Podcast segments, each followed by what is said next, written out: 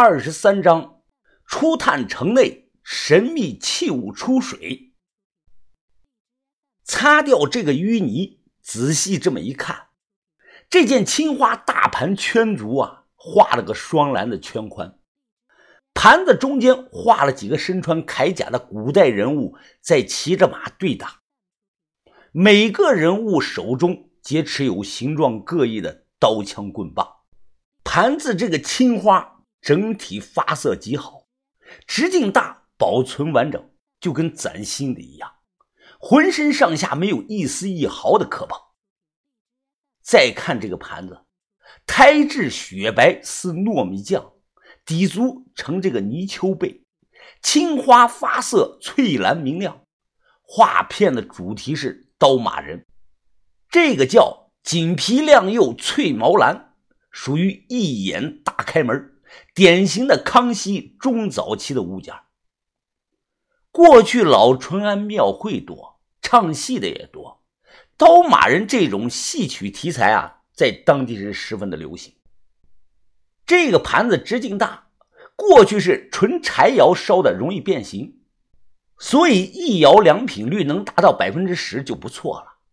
普通的小老百姓用不起这种盘子。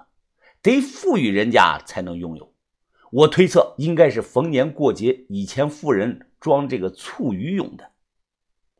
我们那个时候啊，这种康熙大盘子不贵，大概值个五六万块钱吧。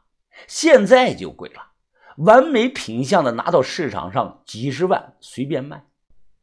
要不说这个回声鸭在水下的眼睛厉害呢，我们之前几次路过这里。愣是错过了这个大盘子。这一带水域属于古石城外的这个城区，按照老县志上描述的推断，几百年前这一带全是平房和庄稼地，所以这个盘子有可能是从城内啊某户人家冲出来的。我看网上啊有种言论说，千岛湖下都是上世纪五六十年代造的这个房子，里头呢根本没有古董。这句话是大错特错。想想看，很简单的逻辑问题：如果没有值钱的古董，那为什么后来浙江文物局会把这里定成重点的文物保护单位呢？记住我这句话：全国不管哪里，只要有文保单位这个铁牌子的啊，一般都是有点大货的。不过啊，现在千万别想着去挖这个文保单位，太迟了。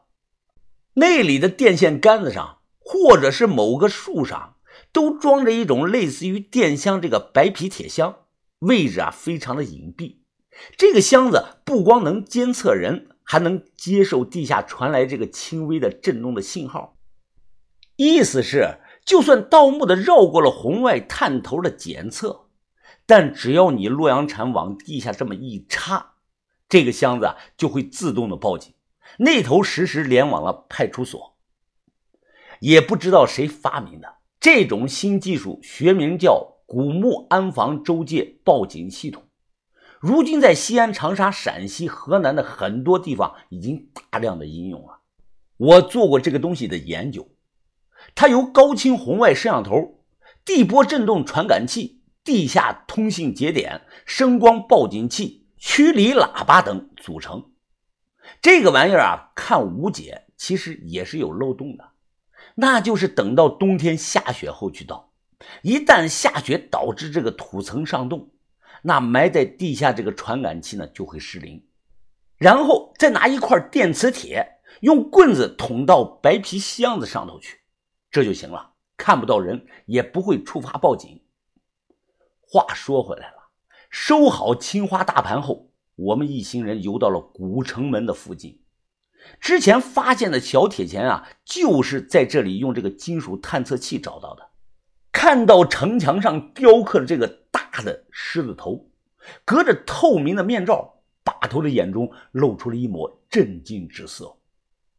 我指了指自己，意思是啊，所有人跟紧我。作为一个北方人，我对眼前这座神秘的南方水下古城充满了好奇。该怎么形容我看到的呢？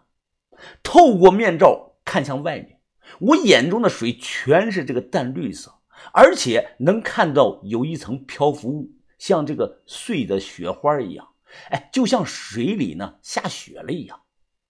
手电能照到这个斑驳的石块，长满水草的这个城墙砖。我手摸索着这个城门，向西北方向游去，很快便来到了这个城门之下。城门口呈弧形，并散落有大量的碎砖头。我不知道这些遗留下来的砖头啊，当年是干嘛用的。深水区就算有强光手电，能见视野也是很有限的，大概能看到十几米的样子。穿过城门，地上铺满了长石板，这里应该是古街道，有的石板埋在淤泥中，有的呢暴露在外面。突然，回声鸭。像是有所发现，它急速的向西南方向游去。我们跟着鸭子过去。我看到这里啊，立着一尊大号的石狮子。回声鸭围着这个石狮子不停的转圈游，像是想告诉我们什么。动物不会说话，只能试着理解它传达这个信号。我以为回声鸭呀是把这尊石狮子当宝贝了。粗看这个石狮子，做工是明代晚期的。我们不要这个玩意儿，太重，拿不动。要不还是说于哥啊懂这个回声鸭。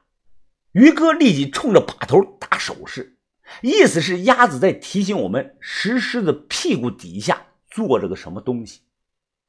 这个玩意儿最少有四五百斤重。我们合力挪开这个石狮子，当即看到了一个铜制的物件。我确定那是件老东西，年代和石狮子差不多。这件东西由纯铜制成，直径大概有半米，表面刻有花纹图案，最中间有个小圆洞，圆洞上方则是个直角形的提梁。这件东西说炉子啊，它不像炉；说鼎呢，它不像鼎。不知道这个物件啊是个什么。我当即看向把头，把头摇头表示啊，他也不认识。因为这个东西中间有个圆洞，我把这个手伸下去，想掏掏里头啊有没有什么东西，结果发现我的手太大，卡住了，伸不进去。用头灯照照，好像里头全是泥和水。我又让小轩试了试，结果小轩的手也伸不进去。我对把头指指前方，意思啊是算了。这个玩意儿啊，不知道是个啥，说不定是个什么古建筑的残件咱们应该抓紧时间去找其他值钱的东西。正要离开呢，回声鸭他急了，他快速的游到了于哥的面前，用这个鸭嘴捉这个于哥的面罩。随后，鸭子又游了回来，努力的把脑袋呢往那个洞里钻。看回声鸭的行为比较反常，我心想啊，这件东西可能不简单。我和于哥试了试分量，两个人呢应该能拿动。由于深浅，单次下水的时间最好别超过四十分钟。当即在把头的指挥下，我们用绳子套在这件东西提梁上，然后我和于哥拽这个东西啊开始拖，小轩呢在后头用手推，整上来把我们累得够呛啊，都脱力了。刚才在水下没有看清楚，现在把这个东西擦了擦。看到有字，上头刻着“康王庙”三个字。我擦了把脸，疑惑的问：“把头，这是不是庙里用的东西啊？”小轩他皱皱眉头，没看到有庙。如果是庙里的东西，为什么被压在石狮子底下呢？我笑了笑：“那谁清楚啊？可能是当年……”有人从庙里把这个东西偷出来，想带走，后来因为某种原因呢，没能带走，暂时呢就藏在了石狮子底下。哎切！豆芽仔裹着个被子啊，坐在火堆旁打了个喷嚏，他张大了嘴。把头，刚才我睡觉做了个怪梦，我梦到我们从水里捞到个金箱子，我们把金箱子打开了，里头装着满满一箱子金西瓜，金西瓜，金西瓜。能不能现实点没看我们正在研究正事吗？你一天到晚脑袋里想的都是金子。呃，豆芽仔打了个哈欠，他趾高气扬的点了根华子，然后指着我们正在研究的这个铜物讲：“啊，疯子，亏你道上外号还叫神眼峰呢！这个东西，我陆子明一眼就看出来是什么了。